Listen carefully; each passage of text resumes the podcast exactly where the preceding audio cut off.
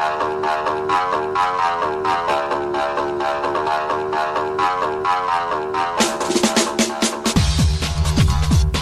hej och välkomna ska det vara än en gång till Sportbladets Premier League-podd. Det har ju varit landslagsuppehåll. Jag vet att eh, mannen som jag har till vänster om mig, Erik Niva, har jobbat väldigt mycket med det. Kalle Karlsson har eh, haft lite ledigt från sin normala Premier League-bevakning.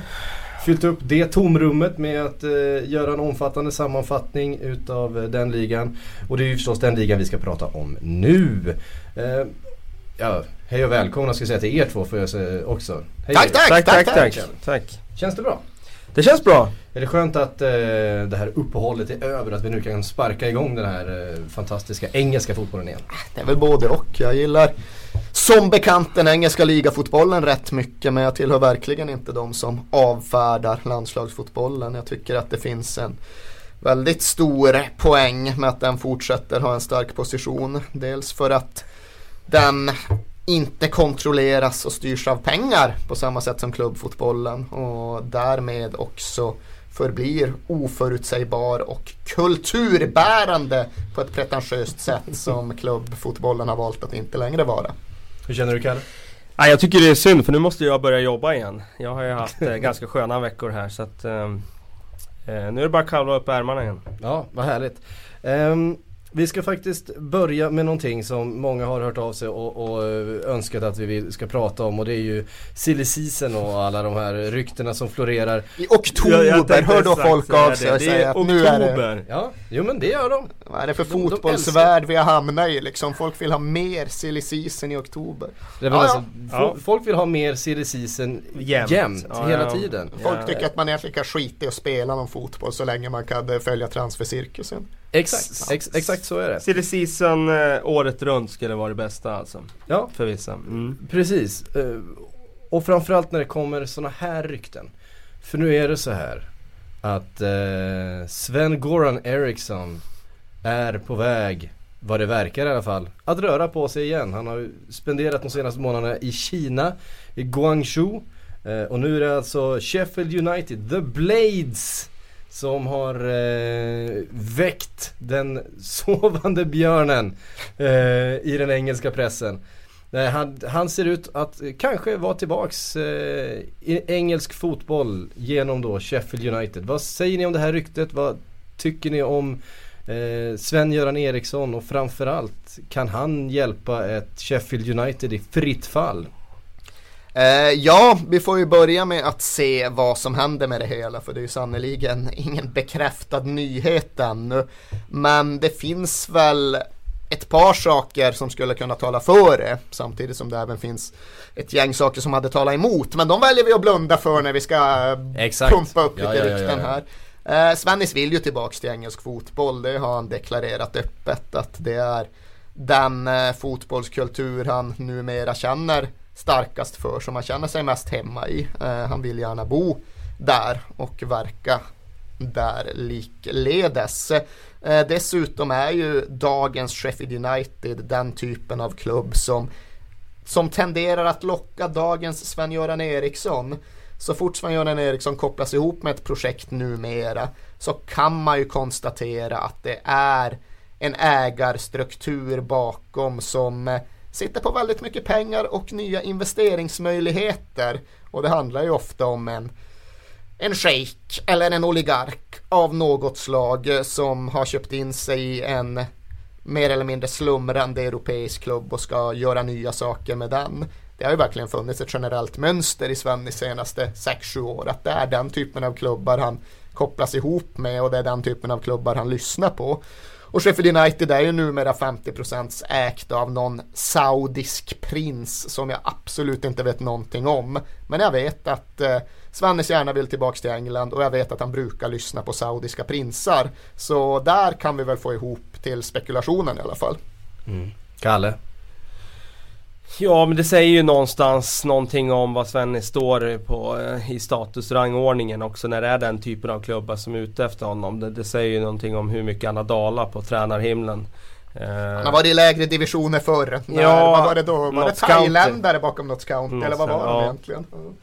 Eh, och jag menar, så det skulle inte förvåna mig alls om han hoppar på det här tåget och får det. Och att det slutar precis som det har gjort tidigare med att han kör, eh, ja, får värva lite spelare som han gjorde i Leicester. Som gjorde i Notts County och sen eh, drar de det där något år och sen har han, eh, så lämnar han sen. Eh, för att eh, jag vet inte om jag sett så stort förtroende till eh, Svennis idag som jag gjorde tidigare.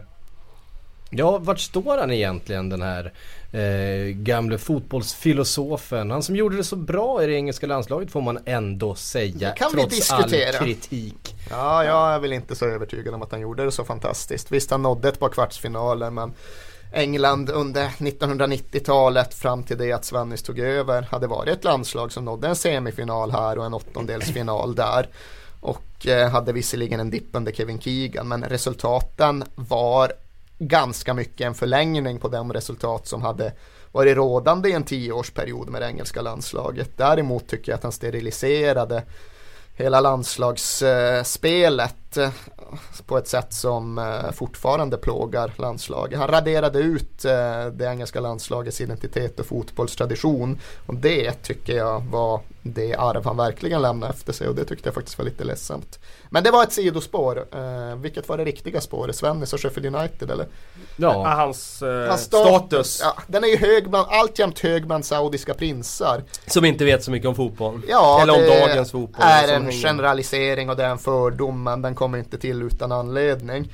Eh, han blev ju ett namn, ett världsnamn, kanske världens allra största tränarnamn under sin tid med det engelska landslaget. För det är något speciellt med det och dess exponering. Det här var ju dessutom i en tid då David Beckham-hysterin rullade på som allra värst.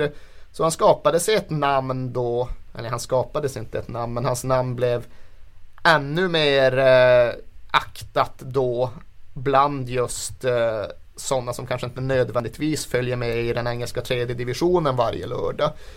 Så jag tror väl att eh, hans koll på den engelska trean och den engelska treans koll på honom är ganska begränsad diplomatiskt uttryckt. Däremot så ringer det nog en klocka i den saudiska prinsens huvud när han är just 17. Han var ju bra på att hantera Beckham. Då måste han väl kunna göra någonting med Harry Maguire också. Ja, varför inte? Eh, om vi lämnar det ryktet nu då för att det lär eh, skrivas en hel del om det här både i vår tidning och en massa andra tidningar framöver inte minst om det nu vi ska väl säga att Det kommer hinna Nigel... vara avfärdat Ja. innan, innan det här eh, ens eh, finns tillgängligt att lyssna på. Vi skulle säga att Nigel Clough ligger väl egentligen bäst till för det där jobbet vad jag förstår. Ja så kanske det. Eh, hur som helst så är det väldigt roligt att spekulera kring Absolut. Vi kan även passa på att poängtera i och med att vi faktiskt får en möjlighet att beröra engelska tredje divisionen nu att Sheffield United-jobbet är ju ett väldigt tacksamt jobb att få. De ligger just nu sopsist i det som numera heter League One men som jag alltid refererar till som engelska trean för att någon ska förstå vad man pratar om. Eh, och där hör de ju naturligtvis inte hemma. Eh, jag kan inte deras lag utan och innan och jag ska verkligen inte låtsas som att jag gör det. Men mitt intryck är ju att truppen är mycket bättre än så och framförallt är klubben mycket större än så. Sheffield United är ju en klubb som hör hemma i Premier League egentligen. Visst, de kan studsa mellan Championship mellan engelska tvåan och engelska högsta divisionen ett tag. Men det är ju en stor klubb med stor potential och ett väldigt stöd. Så någon manager kommer göra Sheffield United stora igen. Och den managern kommer få någon form av eh, gudastatus och eh, möjligheten att lyckas med det är inte så små att inte det är ett attraktivt jobb att hoppa på. Jag tar det lätt om de ringer. Mm, vad härligt. Vi kan väl hoppas att de ringer till dig då Erik? Jaha, det, det gör jag Ja, ja, ja. definitivt. Jag- jag- Yes, Jag ska, dra i alla, jag ska dra i alla trådar som jag kan komma över för att göra dig till manager i Sheffield United. Faxa Riyadh. Yes. Eh, Det försökte jag göra en gång i tiden, det är fan helt omöjligt. Det hade att göra med det Chippen spelade där och jag skulle försöka sy ihop en resa dit. Men försöka faxa sig in i Saudiarabien, det var ett journalistiskt uppdrag som jag inte klarade av. Ehm, då kan vi utgå från att då är det ganska svårt. Vi river av några andra rykten som har florerat. Och så får vi bara en, en kort kommentar till det här så har vi liksom ryggen fri när alla nu ber oss om eh, lite silly season. Vi börjar med Lavetzi till Spurs. Kalle. Jag tror du skulle bolla den till Erik för jag ser att det glittrar i hans ögon. Ja men han får sin chans. Han får, det var... Ja nej jag tror inte på det. Jag tror inte på det. Jag tror att han, eh, han fyller en funktion i, i PSG idag och de behöver honom. Erik? Jag kan inte se vad Tottenham ska med honom till. Det Tottenham måste göra rent offensivt det är ju det framförallt att få det fungerande manskapet att fungera, eller det existerande manskapet att fungera ihop. För vi har bra offensiva spelare. Vi har fortfarande inte en helt fungerande situation på den centrala anfallssidan. Och där måste de ju få till det med Soldado i första hand, Defoe i andra hand och möjligen ett nyförvärv i tredje hand. Men vad gäller de här spelarna som spelar på det vi fortfarande får beskriva som offensivt mittfält så känner jag verkligen inte att vi behöver ha in ytterligare en nyckfull argentinare för att röra om lite grann. Det vi ska göra är att vi ska ta Andros Townsend, man of the moment. Vi ska ta Aaron Lennon. Vi ska ta Erik Lamela, vi ska ta Gylfi Sigurdsson, vi ska ta Lewis Holtby, vi ska ta Christian Eriksen och vi ska ta Nasser Chadli. Och sen ska vi hitta en fronttrea där som fungerar tillsammans. Vi ska inte hålla på och tro att det blir bättre genom att hämta in en Lavetzi som visserligen är bra men som på intet sätt självklart är bättre än de namn som jag räknade upp. Eh, vi har förutsättningarna för att få ihop det jättebra på det offensiva mittfältet och det kommer nog snarare bli en fråga om att knuffa ut någon spelare än att ta in någon fler på den konkurrensplatspositionen. Mm. Mata till PSG, alltså omvänt då, från London till Paris. Mata som ju inte har fått jättemycket kärlek i början av säsongen utav Mourinho. Kan det vara något för PSG? Jag tror att det kan vara något för vem som helst men misstanken, intrycket man fick var ju ändå att den där halvleken han gjorde mot Tottenham framförallt gjorde att eh, Juan Mata närmade sig José Mourinho. Eh, ska jag sia och spekulera så tror jag ju att Juan Mata är så bra att José Mourinho inte kommer fortsätta hålla, hålla honom utanför elvan oavsett vad han nu fick för sig i början av säsongen. Utan jag tror att Juan Mata spelar sig in i elvan och att han därmed kommer vara omöjlig att lösa från Chelsea alldeles oavsett om han heter PSG eller Barcelona eller Manchester City. Mm. Eh, Mangala till Chelsea. Ja, det är ju en ung mittback som placeras i ganska många klubbar. Eh, Barcelona var väl det hetaste ryktet tror jag i somras för han. Eh, Vet inte riktigt eh, om det går en sån affär som man kan läsa i januari men eh, till sommar så ska jag tro att han flyttar för att eh, det, det, känns som att det är rätt så många storklubbar i Europa som letar mittbackar. Vi har Barcelona, vi har Chelsea, vi har United som kanske också måste generationsväxla där efter den här säsongen. Så att, att han flyttar det skulle jag nog tro men kanske till sommaren. Mm. Kanske till Chelsea. Kanske till Chelsea. Eh, Nemanja Matic till Liverpool.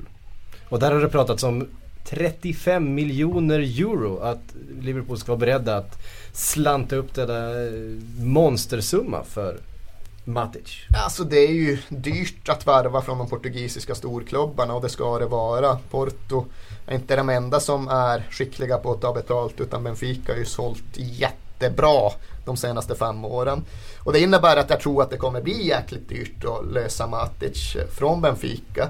Det gör väl också att jag har svårt att se att det skulle bli Liverpool. Eh, deras värvningsplånbok är inte lika stor som den är bland Champions League-klubbarna. Och dessutom känns det ju verkligen som att Brenna Rodgers närmar sig en fungerande mittfältstrio utan att det där behovet för en gänglig sloven är sådär eh, ofrånkomligt stort. Mm. Eh, också en avslutande. Och den här är lite spännande för det ryktas det om två stycken rivaler som slåss om Jorente. Och det handlar ju då om Arsenal som ska vara ha det största intresset men även Tottenham alltså, ska, ska lura, i, lura i vassen. Och där är ju Baldini med sina italienska kontakter en räv. Det har vi ju sett förut. Ja, nu ska det väl i och för sig sägas att Baldini är nog inte allra mest populär i just Juventus styrelserum. Det är en ganska stor del av hans liv som har gått åt till att eh, bedriva någon form av kamp mot Juventus och deras maktposition. Så den faktorn vet jag inte ifall den nu är så jättestark. Och ska man ha in Jorente så ska man ju i någon mån vara ett lag som bygger rätt mycket på inläggsspel. Han är inte bara en nickspelare men han är huvudsakligen en nickspelare. Jag har svårt att se att egentligen vare sig Tottenham eller Arsenal skulle lägga om sitt grundspel på ett sätt som gör att Llorente skulle kännas som en en forward som man verkligen eh, lyfter på himlar, jord och Turinska alper för att komma åt. Så här sitter jag och avfärdar vartenda rykte och trivs rätt bra med det. Ja, vad härligt. I Arsenals fall så är det kanske om den, den här Plan B som man alltid snackar om som... Eh, som, som ja, ja exakt, det som alltid går i stöpet på något sätt för att eh, Det är liksom eh, Så ett lag har ju någonstans en, eh, en filosofi och det är en anledning till att de spelar på ett sätt. Och jag är inte så säker på att det där plan B alltid funkar. Så länge man inte har en Duncan Ferguson, för då funkar det. Ja, då funkar allt. Eh, det var de rykten jag tänkte ta upp nu, vi ska inte eh, fastna vid det. Men när vi ändå är inne på det så har vi fått en fråga från Martin Frodesson. Eh, och han vill då veta vilka eller vem utav sommarens transfers som har eh, fungerat bäst så här i inledning och vilka som faktiskt får anses vara floppar. Kalle? Oj, eh, det är svårt att ta sig på rakar men jag tar en dubbel deal här som har funkat väldigt bra för den klubben. Det är ju Stefan Sessignon och Morgan Amalfitano till eh, West Bromwich som verkligen blivit lyft för deras lag. Sitter du och avfärdar Anelka i sammanhanget? Ja, det, ja, ja det, jo, men det gör jag nog faktiskt. Eh, Anelka kommer nog kunna fylla en funktion där också men eh, just de här två spelarna har ju sammanfallit med att, eh, att laget börjar gått bättre och det är ju ingen slump utan de har ju faktiskt hittat sina roller och ja, varit riktigt, riktigt bra faktiskt. Så att, och var billiga dessutom. Mm. Uh, ja, fram, ja, framgång måste man väl ändå säga. Mesut Özil, man får det man betalar för. Och han har ju både bidragit med väldigt mycket på plan redan men framförallt eh, förändrat hela atmosfären runt Arsenal, förändrat hur fotbollsvärlden ser på klubben.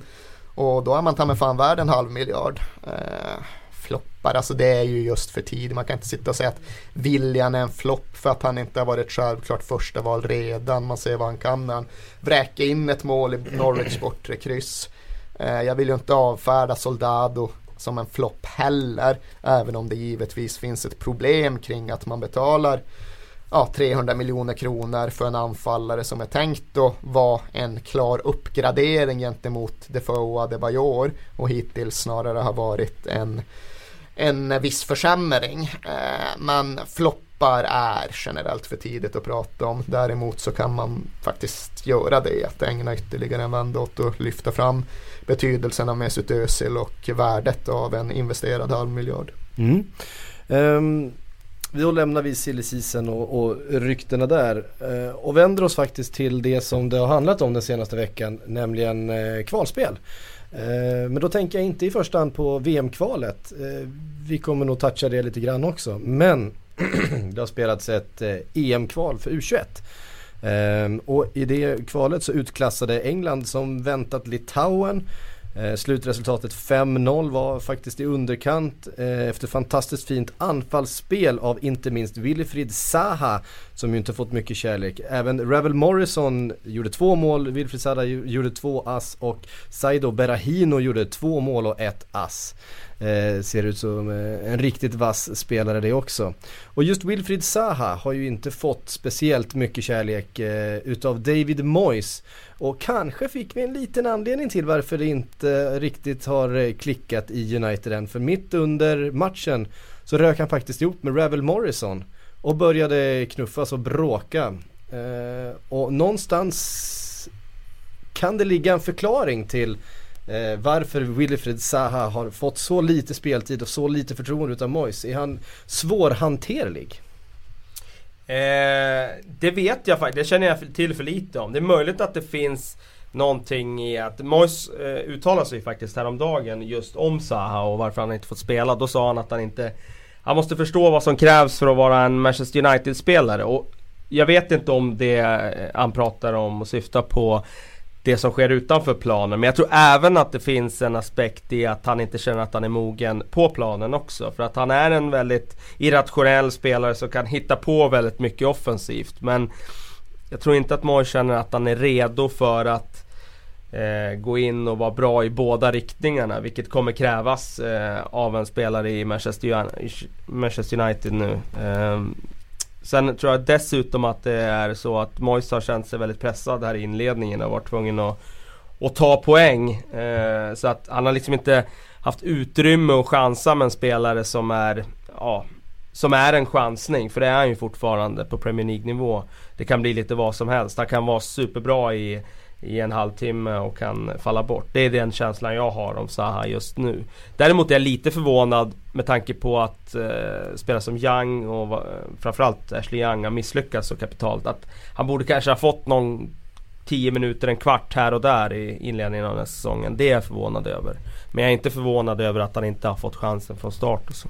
Mm. Nu känns det ju som att Jan och Saja hoppar förbi honom i kön också. Eh, men det jag någonstans kan känna är att eh, när Manchester United värvade på Wilfried Zaha sätt tidigare så uppfattade jag alltid att det fanns en tydlig plan kring hur värvningen skulle få effekt. Ifall det var en fråga om att matcha in en spelare lite försiktigt eller ifall det var en fråga om att låna ut en spelare mer eller mindre omedelbart för att ge dem speltid så. Eller ifall det var en fråga om att det bara skulle vara träningsplanen i ett halvår. Det sistnämnda var det ytterst sällan utan det ingår ju någonstans att de ändå ska få matchspel i sig och utvecklas den vägen. Med Zaha känner jag väl att den plan som förmodligen fanns när värvningen en gång projekterades eh, kanske har upplösts, kanske har försvunnit lite grann. Nu vet jag verkligen inte hur Moise tänker kring honom och det vet jag inte. Jag får intryck av att Wilfried Zaha inte heller inte gör det själv. För han fick ju väldigt mycket speltid och förtroende med en hel del framgång under försäsongen. Och sen var det bara helt stängt när Premier League började rulla. Noll minuter, det känns ju lite eh, Ja, det känns lite märkligt just utifrån att Manchester United alltid brukar ha den där upptrappningstrappan väldigt klar för sig. När de värvar, när de utvecklar och när de bygger upp en ung spelare. För det kändes ju under den förra säsongen han var utlånad Eh, redan som en färdig Premier League-spelare och det pratades om vilket enormt sparkapital United hade eh, där som de bara skulle lyfta in i laget den här säsongen. Han, eh, man skulle liksom inte behöva värva någonting offensivt. Man hade en Luis Zaha som bara skulle komma in. Luis Zaha, tillbaka från bänken, nicka bollen. Bli skadad. Ja, Luis. Ja. Jag vet ju för inte vilka som sa det. Den uh, beskrivningen kände i alla fall inte jag mig helt bekväm med. Eh, för han var ju uppenbart rå. Han var ju uppenbart oslipad även i Crystal Palace. Det var ju som Kalle var inne på att han, han är ju inte en spelare som liksom har tillbringat 15 år i någon storklubbsakademi utan Crystal Palace plockade mer eller mindre upp honom från gatorna i 14-15 års åldern eller kanske lite tidigare och jobbade med honom därefter. Så jag tycker just att det finns rätt mycket skolning kvar. Det finns ett stort skolningsbehov kvar runt honom. Men sen är det ju den där gamla vedertagna sanningen som jag verkligen ställer mig bakom att ska man växa som spelare, ska man utvecklas och mogna så måste man ju spela matcher. Och där känner jag verkligen att ja, men ska han inte spela tävlingsmatcher, ska han inte göra mer än någon enstaka ligacupinsats för Manchester United, då är det bättre att låna ut honom igen. Men ifall det är så de resonerar kring honom, då borde de väl kunna göra det redan från säsongstarten. Nu blir liksom det här en helt förlorad höst så som det ser ut just nu. De kanske inte hade anat riktigt att Janosajs utveckling skulle vara så här eh, explicit då. Men eh, som det ser ut nu så tror jag lösningen blir faktiskt eh, Crystal Palace tillbaka på lån i januari. Mm. Det känns så. De känns skulle ju ta emot honom med öppna armar såklart. Förstås. Han var ju bra där under Deras bästa spelare förra säsongen. Ja. Um, och vi har fått väldigt mycket, det finns förstås ganska mycket frågetecken om ett United som har haltat så här långt i tabellen. Uh, John Andersson undrar om Mois ångrar utlånet av Luka Lukaku. Och det, ja, ja, det, är en intressant ja, fråga. Därför att det är inte ens uh, rätt lag. Eh, vi går bara vidare. Dennis, jag tycker vi stannar till Ja, där, där kan vi nog utveckla mycket kring. Den frågan förtjänar sin... Jag, jag kanske ska, lä kan, jag ska läsa frågorna innan, innan jag tar upp Det är överskattat. Eh, Dennis Sangler vill veta hur vi ser på Mois rotation av truppen och undrar om vi kan se en röd tråd. Han undrar också hur vi skulle ställa upp United. Ja, det... Ja. Det, det, finns ingen röd tråd i hur han har eh, roterat. Och det var ju intressant att Luchescu då, motståndartränaren i, i Shakhtar, eh, kritiserade Moise och ifrågasatte hans sätt att byta ut många spelare.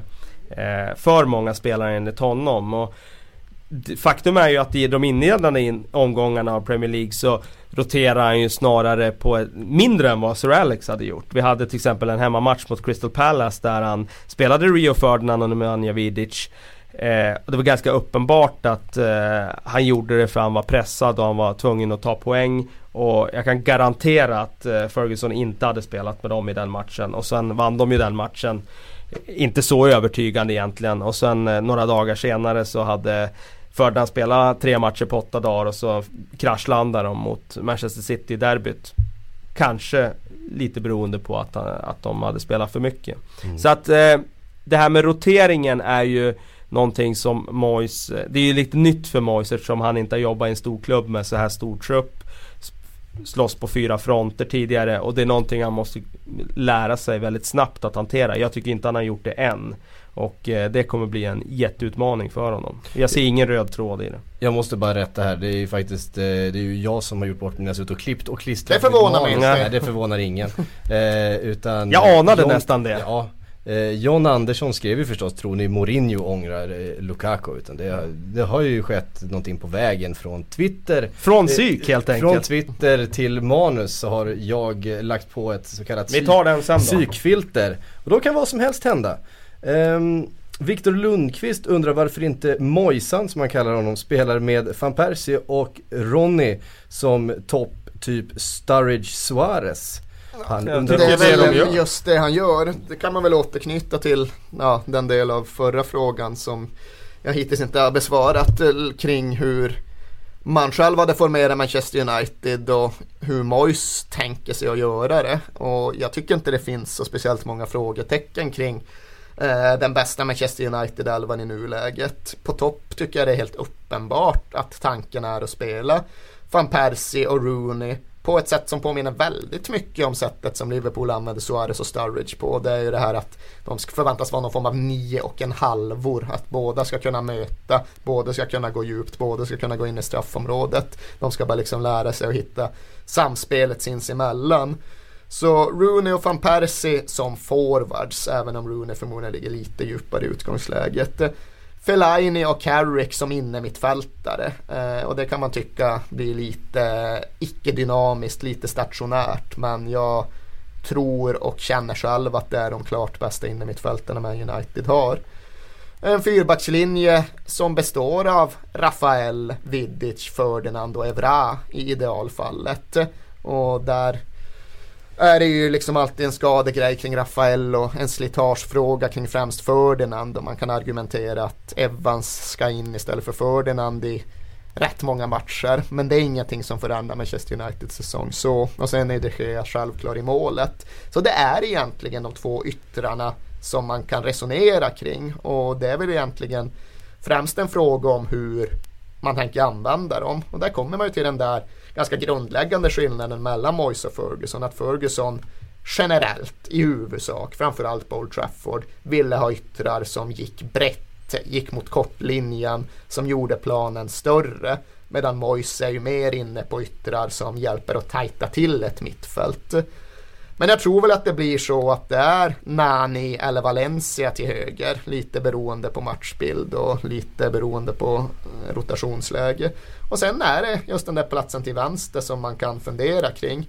Wilfried Zaha är väl egentligen högerfotad men det är Ashley Young också. Båda kan definitivt utgå från vänster. Eh, de blir det ju inte utan det blir väl Janusaj eller Welbeck. Ja, Welbeck eller i Mois ögon Giggs. Eller i mina Kagawa. För jag mm. tycker väl att har man en traditionell slick, eh, linjeslickarytter i sig Valencia till höger. Då kan man ha råd med en ytter som vill skära in och styra spelet därifrån på andra kanten. Och skulle man faktiskt få in Kagawa, skulle man få effekt på Kagawa så skulle Manchester United vara ett mycket mer svårläst, mycket eh, mer alternativrikt lag framåt sett. Eh, Så jag skulle gärna se att han utnyttjades där men min, eh, mitt intryck så här långt är ju att det blir gigs i matcher som Moise upplever som defensivt krävande och det blir framförallt Welbeck i matcher då han vill prioritera offensiven. Mm.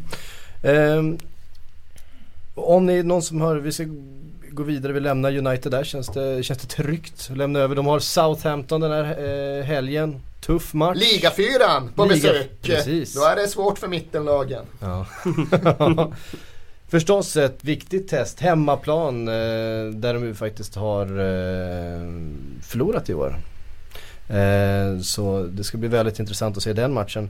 Eh, här är en annan historia, vi ska inte glida in allt för mycket på den men jag tänkte, jag ville bara eh, nämna den. Eh, och det var eh, Harry Wilson debuterade i walesiska landslaget i VM-kvalet i förrgår och blev den yngsta landslagsspelaren i Wales historia. Eh, och, och, och, det är ju bra, men eh, det är ju knorren på den här sagan att hans morfar spelade 50 pund för en sådär 13-14 år sedan. Eh, alltså när Harry var två år gammal och spelade 50 pund på att han en dag skulle spela i landslaget och kunde kamma hem en, en check på 125 000 pund idag. Och sa, och sa upp sig från jobbet det första han gjorde. Jag tycker framförallt det sista är det bästa liksom. Att uh, han satt och väntade in den där matchen och hade redan förberett sin chef på att ja, kommer han in så kommer inte jag tillbaka. Och mycket riktigt, Harry Wilson hoppar in. Morfar säger upp sig direkt, ser fram, fram emot ett liv i soffan. I sus och dus. det tycker jag är helt rätt prioritering. Ja. Sen är ju det där en grej som eh, tycks vara nästan regel nu för tiden på brittiska öarna. För det var väl någon av de här unga Man United killarna som inte tycks bli någonting som drog in en massa pengar åt någon släkting på motsvarande sätt för bara något år sedan. Kan det vara så Ryan Tunnicliffe eller någon sån som hade precis mm. samma grej liksom att ja ifall han spelar för Manchester United så så blir det en väldig massa pengar till den som satsade en slant när han bara var en liten grabb och så fick han göra en ligacupmatch och det blev pengar. Var det inte Wayne, Chris Kirk, Wayne, Wayne Rooney också i VM 2010 va? Eh, någon morbror som för väldigt många år sedan hade satt en peng på att VM 2010 då kommer eh, Wayne spela landslaget. Och sen så gick han ju och blev avstängd de första gruppspelsmatcherna där så att det var... Han var skadad på vården innan också. Ja, precis, så det var liksom så här tveksamt om man överhuvudtaget skulle tas ut. Eftersom man ändå inte skulle få spela i gruppspelet. Ja, just det. Eh, och då skulle ju det här, och det var nog ännu mer pengar. Om jag inte minns helt fel, jag har inte... Det hade ju varit tungt om, eh, om det hade varit, eh, var den där eh, skadan mot Bayern München när mm. stukade foten, om den hade förstört det där spelet då? För släktingen. Ja han spelar ju fan med gruppspelet i alla fall. Han var ju upprörd där nere om det var i Kapstaden efter Algeriet-matchen och bråkade med fans. Så jag vet inte fan, det kanske var skadeproblematiken som var. Det var ju EM 2012 som han var avstängd i gruppen. Han kan och för sig vara avstängd i Sen var ju det, det, kan, det, kan, det kan ha varit ja. då som det här spelet gör, Men, rörde sig om också. Det är bara något som... Eh, för han var ju allvarligt skadad inför VM 2006. Det var ju då när Paolo Ferreira tacklade han och han skadade foten riktigt illa. Ja, han skulle nästan missa mästerskapet ja. men han kom in ja, och spelade till slut. Men var ju inte så bra då heller. Ja, det man kan konstatera när man nu gör den här eh, lite Stickspåret, ja, ja vi kör vidare Jag ska inte säga att det är ett halvt obefogat stickspår för det är det inte. Men det är ju Rooney har ju fan aldrig kommit in i ett mästerskap och bara kunnat explodera, bara varit i fullständig form. Han hade ju EM 2004 när han gjorde precis det, men då gick ju hans metatarsal av där i kvarten mot Portugal. Han fick avsluta så istället. Men sen var det ju den där ja, VM 2006 då var han ju överhuvudtaget inte tillbaks i form. Då var han ju en passagerare när han väl återvände. Uh, EM 2008 var ju England inte med. VM 2010 var det definitivt en kamp mot klockan. Ifall du har en avstängning där så kanske den också fanns. Och då var han ju riktigt svag också. Ja, det var han ju bedrövlig liksom mm. på ett sätt som man inte trodde. Så dåligt trodde jag inte att han mm. kunde spela ens. Och så EM 2012 när han missar de två första gruppspelsmatcherna. Det måste, det måste varit det mästerskapet som jag, som jag tänker på. För att jag har, jag har bestämt för mig att det här bettet hängde ihop med hans avstängning där om man skulle ta sig ut eller inte. Okay, men ja, som Liverpool-man kan du restaurera ditt rykte genom att säga hur det egentligen låg till med Chris Kirkland. För jag för mig att han också var föremål för en sån här vadslagningsgrej. Att det var ju att han skulle spela för England och då skulle någon någon släkting vinna oerhört mycket pengar och så gjorde han det av någon halvt obegriplig anledning och så blev det någon form av pionjär, pionjärsfall i det här. Men det här kan jag åka dit på för det är bara en vag känsla jag har i bakhuvudet. Och nu någonstans. skickar jag ut ytterligare en sån där vag känsla. Jag har något i bakhuvudet om att vår käre vän Neville Neville, alltså pappa Neville, att han spelade på att hans söner skulle spela i landslaget. Och att han fick in det. Men som sagt, det här är, det, det, det är ett vagt minne. Var Så det att- inte så att dottern slash systern i familjen var typ landslagstjej eh, tjej i typ netball Jo, eller något sånt stämmer, där det också. stämmer. Jag vet inte vad netball är. Nej, det är men- oklart, men det stämmer. Det stämmer. Känner det ni, känner ni hur långt, hur långt djupt in i synapserna i hjärnan vi är och letar nu? Ja, Alltså, nej, jag känner att det är väldigt många uppgifter som man kan få rätt stor bakläxa på i nuläget. Ja, ja, nej men det bjuder vi på, det bjuder vi på. Ehm, Du satte ju ändå ribban med din Moise Lukaku där. Ja, ja det, det var ju min, min klipp och klistra teknik. Den, den kan förfinas. Jag har ju faktiskt en, en, en dotter som är, hon fyller tre snart, hon är två. Eh, man kanske skulle spela, hon har en grym höger. Jag Ja, lovar. lä- lägg in en Eh, slant. man Ja, jag har kanske en skulle, son man som är kanske skulle fyra spela en slant. jag, jag måste erkänna att jag litar inte på hans höger i tillräckligt stor utsträckning för att jag ska lägga några pengar. Late bloomer, Ja, vet man aldrig. Ja, man vet aldrig. Vet aldrig när det exploderar. Ett lag som vi inte har pratat sådär jättemycket om eh, här i podden hittills är Newcastle som ju inleder den här eh, omgången på lördag. Man tar emot Liverpool på hemmaplan. Eh, och de har ju verkligen blandat och gett den här säsongen. Eh, och visst blir man inte riktigt klok på eh, Alan Pargers lag här alltså. Det går från riktiga bottennapp till riktigt fina prestationer. Och tittar man på Newcastle de senaste säsongerna så har de liksom varit och nosat på topplagen ena stunden för att i nästa slåss sin bottenstrid och, och verkligen knappt se ut som ett lag överhuvudtaget. Och sen alla dessa fransmän. Eh, Kalle, hur, vad, vad, vad, vad finns det att säga om det här eh, konstiga laget Newcastle? Känslan när de slutade femma eh, för ett och ett halvt år sedan var, i alla fall min var ju att de hade ett år där alla bitar föll på plats, bollen studsade deras väg och väldigt många spelare i truppen nådde sin maximala eh, nivå. Eh, och det hade ju varit kul om det hade fått räckt då till en Champions League, eh, Champions League-plats. För det hade kunnat tagit klubben i alla fall temporärt till en ny nivå och sen eh, vad man gör av det, det vet man ju aldrig. Men när Köper det in... fransmän. Ja, precis. Men det- det blir ju följden av när man inte tar den där Champions League-platsen. Då får man fortsätta med att handla på det sättet som de har gjort tidigare. Och sätter man då inte fullträffar som de gjorde tidigare där under något år. Så då, då kommer man ju tappa sin position. Och min känsla var ju någonstans att de kommer få det tuffare. Eh, de kommer inte vara etablerade i toppen. Och de är, det är liksom ett tecken på att man inte är ett topplag när man agerar som de gör. Det, det är liksom ena veckan så har de en bra prestation men så kan de få stryk hemma mot Hall där de tappar liksom ledning till att förlora mot en nykomling. Helt oförklarligt.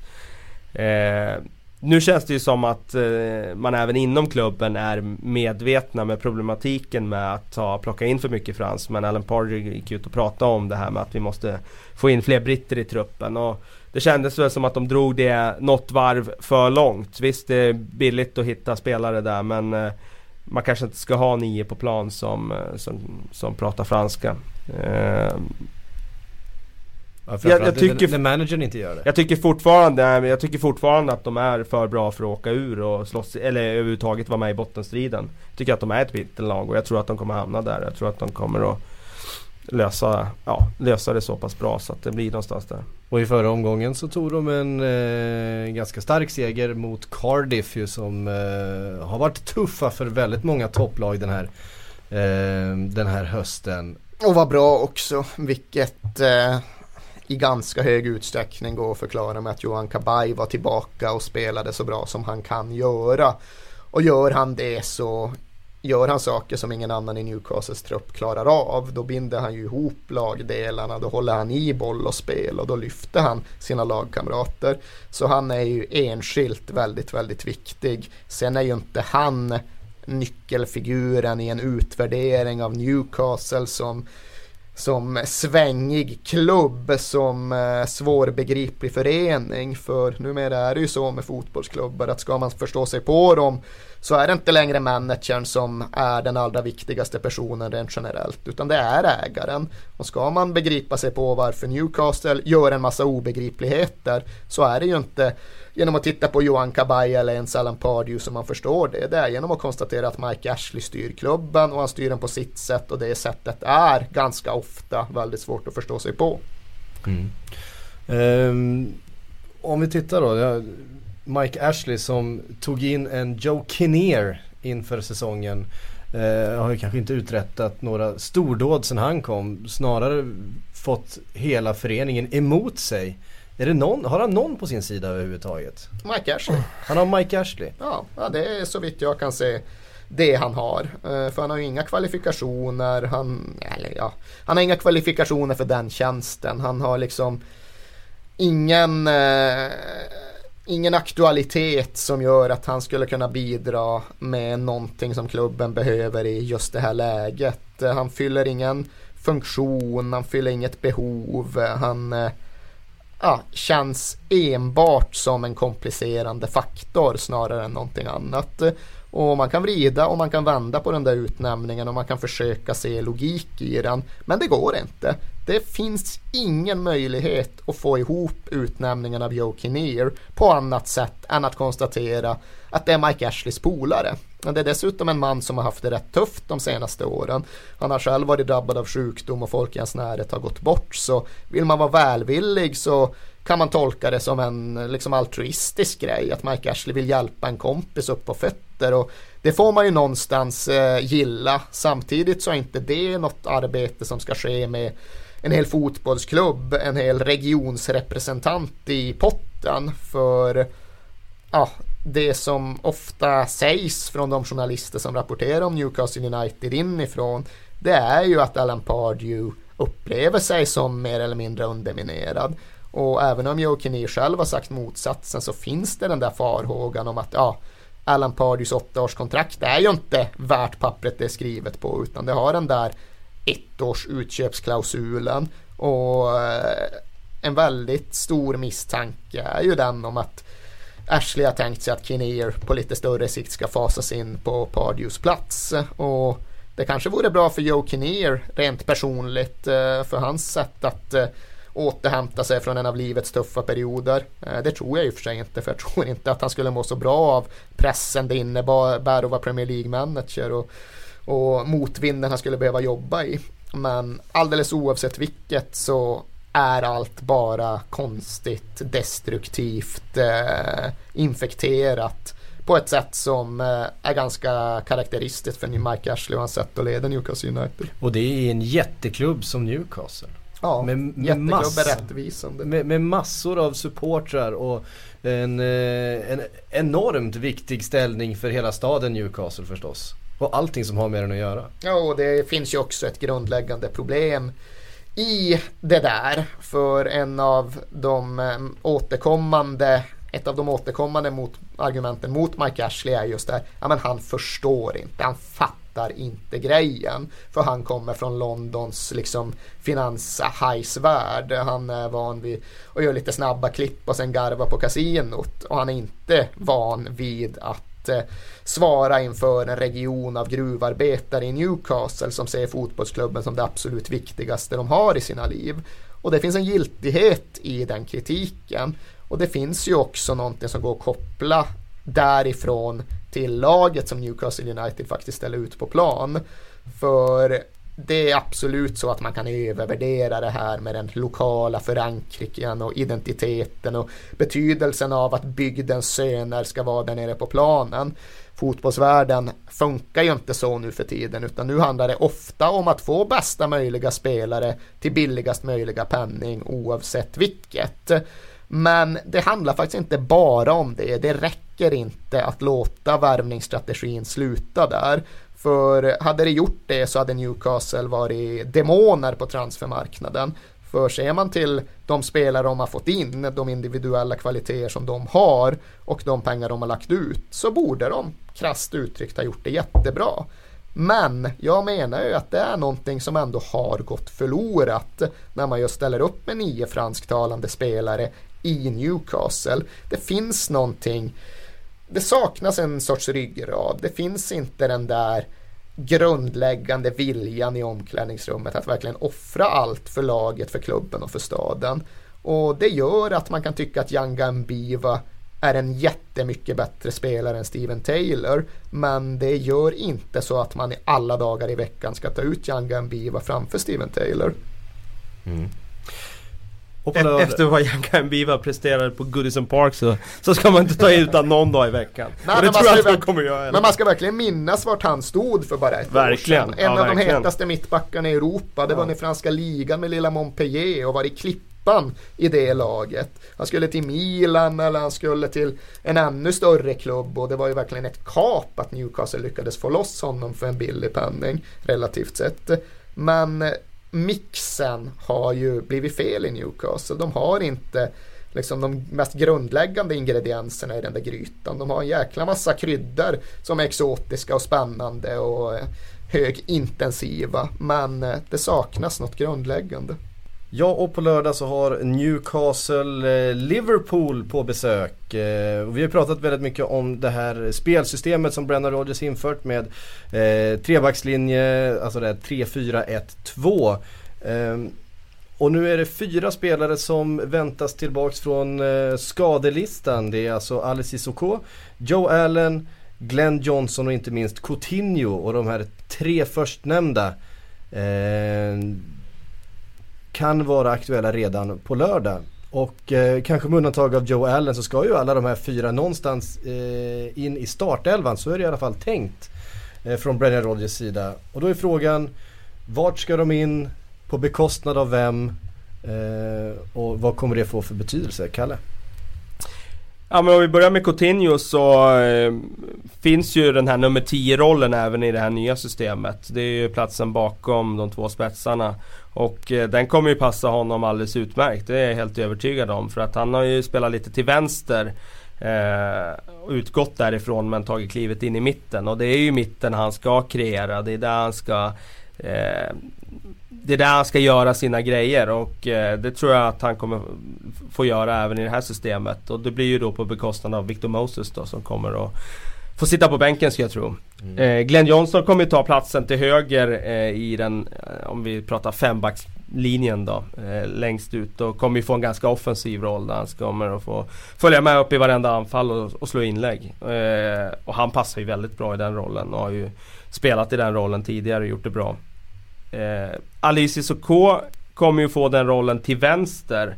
Och där är ju frågan då om man kommer att peta Enrique. Eh, Enrique har ju satt lite frågetecken kring han eh, den här säsongen. Och det är väl inte omöjligt att han spelas där. Eller då om han ska spela som mittback, vilket han också då kan göra. Jag minns han ju mest som vänsterback från Lyon och Porto. Så att eh, jag ser han ju som bäst i den positionen faktiskt. Och jag tror ju att eh, det är den positionen han ska ha om han ska ha någon. Eh, och Joe Allen då, den tredje i det, eller den fjärde. Han känns ju som en, eh, en backup-spelare i nuläget. Eh, men eh, det finns ju potential i den grabben. Jag tror definitivt med lite tid att få växa in i kostymen så kanske framåt slutet av säsongen att han kan vara med och aspirera kanske till och med på en startplats. Vem vet? För det är ju där det har pratats en del om, om just eh, innermittfältet hos Liverpool bakom då den här nummer 10-spelaren där eh, Gerard och Lucas i första hand har huserat och vill inte riktigt få till det samarbetet den här hösten eh, och lämnat en del hål för motståndarna att anfalla. Inte minst eh, under eh, den senare delen utav, utav matchen när eh, det känns som, som egentligen hela laget har kroknat lite grann. Finns det, finns det en möjlighet kanske för Joe Allen att, eh, att kliva in ganska tidigt där och, och, och testas Eh, i någon av de här rollerna? Alltså vi ska inte undervärdera hur högt Brendan Rodgers eh, håller Joe Allen. Han eh, har ju honom som på sig absolut favoritspelare i hela världen. Lätt överdrivet men bara lätt för det kändes ju mer eller mindre som att hade inte Liverpool-ledningen garanterat att Brendan Rodgers hade fått ta med sig Joe Allen, då vette sjutton om han ens hade lämnat Swansea. Under förra säsongen gjorde han ju en poäng under i alla fall den första halvan av att alltid liksom lyfta Allen. Jag såg att han nu utvärderade hans tid då genom att säga att han liksom, ja men typ var the best player by a country mile eller något i den stilen. Men att han sen då hölls tillbaka av sina skadebekymmer under andra halvan av säsongen. Så ja, jag tror definitivt att Joe Allen finns närmare Brendan Rodgers startelva än de flesta kanske har riktigt klart för sig. Det är en spelare som man håller så ofantligt högt och jag tror väl också att Rodgers kan tänka sig ett innermittfält utan en traditionell bollvinnare som vi väl får beskriva Lucas som trots att han är liten och trots att han är brasilianare. Eh, det var ju inte den spelartypen som han använde sig av i Swansea utan det var ju mer bollcirkulatörer. Och Gerard tror jag ju alltjämt är helt given. Jag kan inte tänka mig något annat. Jag tycker dessutom att tiden med landslaget gjorde så att jag fick ännu större förtroende för att han håller på att lära sig den där lite mer sittande mittfältsrollen. Så Gerard och ja, nästan så att jag skulle kunna misstänka att det blir Gerard och Allen på lite sikt den här säsongen. Medan Allen och Lucas ju säkerligen kan ses som ett eh, mittfältspar som Liverpool skulle kunna bygga på under väldigt lång tid framöver när nu Gerard senare snarare än förr börjar fasas ut. Det är intressant det där du säger med just det där med eh, att spela utan städare eh, på mitten, utan Lukas-typen. För att eh, eh Egentligen kan jag tänka mig att Joe Allen är bäst i rollen där han får spela bredvid en städare som får sköta det som han gjorde i Swansea. Och även om Leon Britton inte var någon städare så var det ändå han som låg längst ner i plan och fick ansvaret för det. Eh, intressant om det är tänkt att Allen ska få den rollen i Liverpool för att eh, det är få storklubbar som spelar utan en, eh, en defensivt skicklig mittfältare. Och eh, frågan är om man får tillräckligt mycket täckning med en ren bollspelare. Alltså det bästa är såklart om man har en busket som är både och. Eh, men eh, det är det som Arsenal är inne och snuddar vid lite nu när de funderar just hur de ska banda ihop sitt mittfält. De kommer väl förmodligen inte flytta på Flamini just av den anledningen som du berör att det alltjämt är väldigt svårt att klara sig utan den typen av boll av bolluppsamlare. Men om man bara ser på namnen på pappret så blir man ju lockad av att tycka att ja, men det ska vara Arteta och det ska vara Wilshere och det ska vara Cazorla och det ska vara Özil och sen kanske ska vara Ramsey som springer och sen vet jag fan hur man ska få in Walcott. Men när man bara sitter med namnen på pappret så är ju inte Flamini ett namn som man får in. När man dock ställer upp fotbollslaget på planen och ska få till balansen där så vet jag fan om man kan sidsteppa Flamini. Ja, jag håller med. Ja.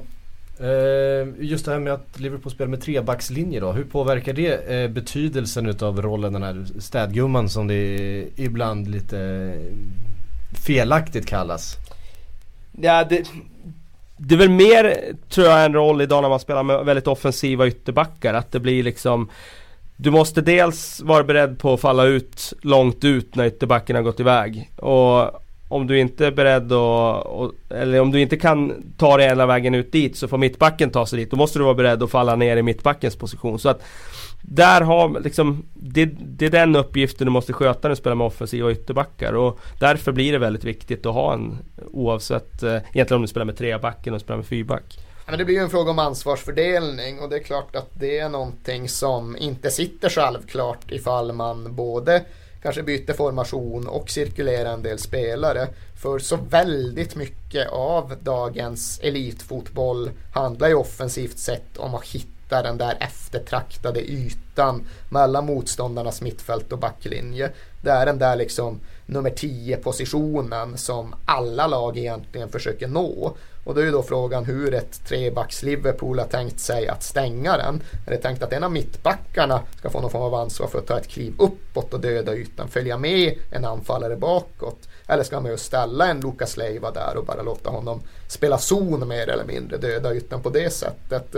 Det är ju ja, det är någonstans det som är huvudfrågan som måste besvaras utifrån systemet. Mm. Ska vi plocka upp lite frågor från våra läsare? Vi har svarat på några stycken redan. Är det läsare vi beskriver Ja, och eh, lyssnare får vi väl kalla dem den här gången då. Ehm, och då tycker jag att John Andersson som blev lite misshandlad innan ska få ställa sin fråga nu då. Då läser jag direkt från Twitter. Eh, och då skriver han ordagrant Lukaku är succé i Everton och Belgien. Tror ni Mourinho ångrar utlånet? Jag tror inte José Mourinho har ångrat ett beslut i hela sitt liv. Nej, eh, det tror inte jag heller. Eh, han skulle ju aldrig erkänna det heller. Däremot så, han fick ju frågan, det var inte alls länge sedan. Det var ju i och för sig innan Lukaku hade gjort mål borta mot Manchester City också då. Men eh, han fick ju frågan där och då sa han att att vara bra i Everton är inte samma sak som att vara bra i Chelsea. Det var ju hans svar på det hela. Ja det kan han väl ha rätt i. Det kan han väl ha rätt i, Ja, men om man nu absolut. ska utgå från det svaret så borde han ju rimligen ha en center som är bra i Chelsea att gömma sig bakom. Och eh, det har jag sagt förut och det säger jag igen. Och det säger jag ju numera nästan med ett underlag som gör att jag tycker att jag kan tuppa mig mot José Mourinho. Men det är att Romelu Lukaku just nu är en bättre center än både Samuel Eto'o och Fernando Torres och Dembaba. Jag tycker det. Jag tycker verkligen att han är bättre än dem i nuläget. Och då tycker jag att han borde spela i Chelsea, även om det är något annat än att göra det i Everton. Så jag inser att det är ganska svårt att sitta i en liten skrubb på Västra Järnvägsgatan 21 i Stockholm och säga att José Mourinho minsann har fel. Det jag Men det gör du ändå. Det är viktigare än det du har sett ute på Cobhams träningsplaner dag ut och dag in och hela försäsongen lång. Men det gör jag ändå, jag tycker det. Jag kan inte se men det på något annat Det sätt. är asbra, det är precis, det är helt rätt Erik. Eh, vi håller dig till en nivå där du är fullt eh, befogad att eh, utmana José Mourinhos uttalanden. Ja, jag är glad att han inte hör det, låtsas jag. Ja. Det borde han göra. Sen borde jag få jobbet i Sheffield United. Andreas Velander. Eh, och det här är inte så mycket som en, en fråga utan, eh, eller ja det är flera frågor men det är en önskan. Han vill höra mer om personer utanför plan. Och han börjar, och den här tycker jag är skön, den riktar jag direkt till dig Erik. För nu, nu, nu blir det svårt. Vem Okej. är Premier Leagues bästa bollkalle? Det måste ju vara han i Swansea som bråkar med Hazard, så fick han utvisad. Ja. Han måste ju vara den bästa. Just nu Locka är fram det- ett rött kort. Just nu är ju det det enda svaret. Eh, Top lad som Ja. han hade beskrivit sig själv. Minns dock inte namnet på honom. Ja, man Han var blev ju- Morgan hette han väl? Blev ju i Någonting ropet Morgan. där i alla fall. Ja men just också att han var son till en av, en av höjdarna Styrelse, inom, var det styrelse till ja. Ja, nej, så han måste ju, han måste ju få den utmärkelsen. Kommer ihåg säsongen, vad kan det vara? 91-92 kanske.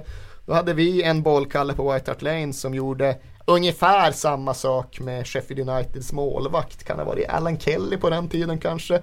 Eller han gjorde i alla fall det för Alan Kelly jagade en boll ut mot sidlinjen. Men då bara snodde bollkallen den, cirkulerade den snabbt till en inkastande Tottenham-spelare som kastade snabbt. Och då var ju liksom Alan Kelly, som det kanske inte ens var, det kanske var någon annan. Sheffield Uniteds målvakt var långt borta från sitt mål när spelet började rulla och var tvungen att kompensera det för, med en rugbytackling på bollförande Tottenham-spelare. Rött kort, vilket man aldrig fick på den tiden. Men det fick han. Och eh, jag vill minnas att Spurs vann med 2-0. Bollkallens förtjänst till i alla fall hälften. Men jag vet inte vad han hette. Sen har vi ju den där, nu är vi inte i Premier League längre, men på tal om bollkallar, han som eh, tog Sverige till, eh, till EM senare. Snabba kastet till Lustig. Exakt. Så otroligt övervärderad insats Ja, rent medialt. Ja, inte- Lustig bollen. Ja. Men visst, han kan få en, han kan få en mention. Då måste, jag måste dra en snabb anekdot från, jag jobbade för BK Häcken i, i några år och där eh, fanns det en spelare som hette Paulinho. Eh, väldigt duktig brasse och hans pappa var på besök. Eh, och skulle titta på när grabben spelade fotboll i Sverige. Eh, någon superettan eller allsvenska match, jag minns inte riktigt vad det var. Men kom, var, av någon anledning Häcken vann med 1-0 men han var fly förbannad efteråt och sprang fram då till sportchefen som då var tränare på den tiden, Sonny Karlsson. Eh, jag tror det var han i alla fall. Eh, och, undrade hur, när ni leder med 1-0 och det är 20 minuter kvar av matchen. Hur kan ni fortfarande ha bollkallar runt planen? Varför skickar ni inte bara bara hem dem? Det är ju massa plats här. Bollen studsar iväg bakom målet. Det tar ju en minut att hämta den. Det där är ju Anna, det är ju någonting som verkligen tillämpas alltjämt på den högsta nivån. Att eh, bollkallar får instruktioner att ifall hemmalaget leder så dra ner på tempot. Ifall eh, de ska försvara en ledning i ett tvåmålsmöte i Europacupen så dra ner på tempot. Det tillämpas ju regelbundet. Mm. Eh, Andreas Velander var det alltså som hade den här önskan. Han undrar också eh, vilka som är Premier Leagues bästa tränare, sportchefer, huvudägare etc. Det var lite mindre, i, den förra frågan var lite snävare kan jag känna. Ja det kan jag också tycka. Eh, vi kan väl lämna det så får vi säkert komma in på det i framtiden. Eh, Josef Dotevall undrar, hur länge tror ni Özil stannar i Arsenal? Det finns väl ingen anledning att tro att han är på väg att röra på sig. Jag vet inte hur långt kontrakt han skrev men det var väl säkert fyra eller fem år. Jag ser ingen anledning till att han inte blir kvar kontraktstiden ut i alla fall. Mm. Nej det är ju väldigt svårt att svara på men det kan ju vara åtta säsonger och det kan vara tre säsonger. Liksom det, det, Omöjligt att ni säga. Tror, ni tror inte att han liksom kommer yes. lockas utav Nej, det är inte nu. Eh, Bayern München eller något annat som helt plötsligt får för sig att de ska ha en offensiv mittfältare till? Nej, jag tror inte Arsenal säljer. Nej, alltså det... Det går ju inte liksom. I så fall skulle ju Arsenal på något sätt acceptera att det här bara var ett, eh, ett litet snedsteg. I själva verket ska vi vara en klubb som i bästa fall konkurrerar om fjärdeplatsen och det kommer inte hända, så kommer de inte operera. Utan eh, Özil kommer bli kvar. Eh, det, vad var det, han fyllde 25 nu? Var det 25? Han är 89 va? Så att det är 24 då. Okej, okay, han fyllde år bara häromdagen ja. Och, eh, nej vad fan, han stannar. Han stannar. Eh, Koffe Josefsson eh, har också en fråga angående Arsenal. Eh, och han undrar hur deras starka start från deras transfers eh, påverkade deras transfer, transfers i januari? Mera dragningskraft eller dyrare priser? Jag tror väl kanske framförallt att de kan mycket väl befinna sig i en position där de känner att här är allt möjligt. Här kan vi uträtta riktigt stora saker ifall vi bara knuffar ut båten i vattnet och får hem en världsstriker. Sen kommer inte Liverpool sälja Luis Suarez i januari heller till Emirates. Så sen är inte Fernando Llorente den världsstrikern som potentiellt sett skulle kunna ge dem en ligatitel. Men jag tror att den typen av resonemang ändå kan kännas ganska lockande för en klubbledning om man till exempel ligger i tabelltopp eller några poäng därifrån. Att ja men vad fan, om han nu dyker upp den där världsanfallaren som inte kommer heta Luis Suarez eller Gonzalo Higuain men kanske något annat ifall vi kan få honom för 40 miljoner pund. Ja men vad fan. Men kruxet är givetvis att det är rätt sällan de anfallarna blir tillgängliga i januari. Eh, de kanske har fått förnyat hopp nu när Robert Lewandowski har gått ut och pratat om att han vill spela i Premier League och... Han och... kommer ju flytta till Bayern München. Varför finns det någon som tvivlar Jag vet på inte, jag vet inte. Vi har utgått från Bayern München och alla vet det men eh, nu har det kommit nya citat där han pratar om att eh, det inte alls är klart att han ska, vill spela i Premier League. Vi får se vad som händer. Det jag tror också att han kommer att... intressant ifall han inte går till Bayern München nu när det är liksom en knäpp på näsan mot Bayern München. Det är ju inte ofta det det, är inte ofta det händer och det kommer inte inträffa. Eller han kommer gå till Bayern München. I så fall är det ju att Pep inte vill ha honom. I så fall. Ja. Eh, Mattias Dahlström undrar Vad har hänt med Norwich? Hyfsad fjolårssäsong, vettiga värvningar, alla förutsättningar för en mittplacering. Eller? Ja, alltså för att besvara den suggestiva eh, inlagan så eh, blir det ju någonstans då att om man tittar på spelarna, om man tittar på truppen och om man tittar på det de har byggt upp under några års tid och tycker just att förutsättningarna borde finnas där. Och då blir ju följdfrågan och då blir det påföljande fingret ganska ofrånkomligt riktat mot tränarbänken. Är vi säkra på Chris Hewton? Litar vi på honom? Jag håller ju honom högt för han gjorde oerhört mycket gott för Tottenham under en lång tid både som spelare och sen som assisterande tränare. Men jag känner mig inte övertygad om att han verkligen är en manager av högt Premier League-snitt. Oförtjänt, spa orättvist sparkat i Newcastle, visst, men bara för att man är orättvist sparkad så innebär det inte att man är en världstränare. Ja, Chris Hewton bör nog ta och övertyga både mig och alla andra om sin förträfflighet ganska snabbt. Annars kommer eh, den där frågan ställas med ännu vassare ägg riktad mot honom. Eh, de är ju liksom sån där läge där. Får de till allt så kan det absolut vara en åttonde placering. Eh, de kan lika gärna åka ur också. Om, eh, om, det skulle, om skeppet skulle börja få slagsida. Förra året var ju Michael Turner och Sebastian Bassong väldigt effektiva i mittförsvaret. De har inte varit lika effektiva och stabila i inledningen av den här säsongen. Och det är ju en riskfaktor. Att de någonstans överpresterade förra säsongen. Bassong var ju väldigt bra till exempel. Eh, för där finns det inte så mycket täckning heller. Det är liksom att flytta in Russell Martin från högerbacken och spela han som mittback. Men en sån klubb är ju beroende av att ha väldigt bra försvar och nu är John Ruddy tillbaka i mål. Han var ju skadad en stor del av förra säsongen och det är ju ett stort plus. Men skulle mittbacksidan... Stort plus mot Chelsea. Ja precis, ja precis. Nej men eh, Skulle mittbacksidan rämna då, då får de jobbigt av den anledningen. Men jag håller med om värvningarna där. Leroy Ferro har ju varit väldigt bra på mittfältet. Däremot Ricky van Wolfswinkel är jag lite besviken på hittills. Mm. Eh, har inte blivit den eh, eh, det lyftet som, eh, som man kanske trodde att han skulle bli. Han gjorde ju mål direkt i premiären där men sen har han ju inte gjort så mycket. Där finns ju en intressant spelare bakom som säkert i, skulle kliva in och ta den platsen, eh, Johan Elmander. Ja, eh, kanske så vi får lov att se honom nu som någon form av utmanare till en anfallsplats. För det är väl så att van Wolfswinkel och Gary Hooper är ett tänkt startpar. Eh, Elmander har ju ännu mer nu än tidigare under sin karriär blivit en fysisk forward. Han, är ju, han har ju sin löpstyrka men han har ju även blivit tyngre och det menar jag någonstans huvudsakligen i positiv bemärkelse. Nu för han liksom, han kan ju verkligen gå in och stångas på ett användbart sätt och det tycker jag inte riktigt de har med Hooper och van Wolfswinkel. Uh, nu såg jag i någon konstig statistisk uppgift om att van Wolfswinkel tydligen var den spelare i ligan som hade dragit på sig flest frisparkar hittills. Och det vet jag inte riktigt ifall det inkluderar offside och sånt där. Men det överraskade mig för jag har verkligen inte fått intrycket av att det är en fysisk spelare. Snarare tvärtom. Jag tycker att han lider lite av en valpighet som man ibland kan få hos forwards som kommer från den holländska ligan eller den portugisiska ligan. Eller för den delen både och. Så jag håller med Kalle om att jag inte är övertygad om honom. Han är inte heller så involverad i spelet. Jag vet det var någon match kan ha varit faktiskt premiärmatchen mot Everton. Han slog bara 12 passningar på hela matchen.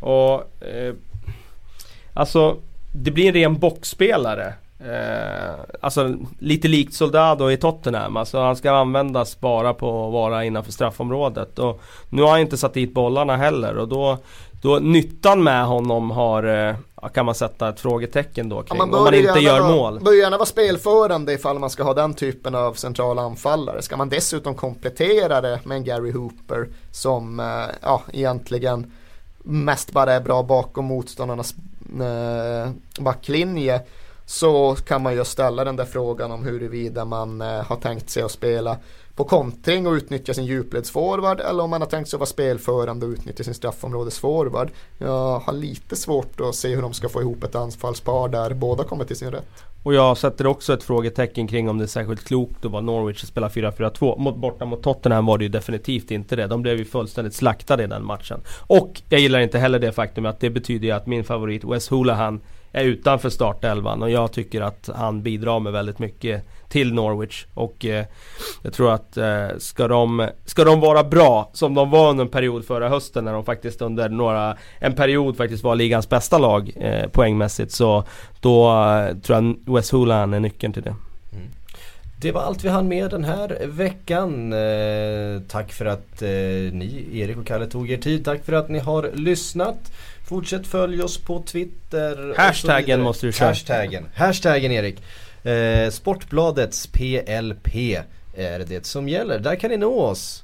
Eh, eller i alla fall nå mig och Kalle för eh, Erik du sysslar ju inte med Jo han, han är inne och kollar där i hemlighet. De får kontakta mig via andra kanaler. Ja, det ska, Fax. det ska nog gå bra. Ja exakt, de får faxa via Riyadh. Då lovar jag att svara. Ifall de har en saudisk visumstämpel på pass eller på faxet, då jäklar. Då ska jag svara på alla märkligheter som någonsin kastas min väg. Då räknar vi med röksignaler från Schibsted-husets tak. Nej det vill jag inte ha, jag vill bara ha fax från Saudiarabien.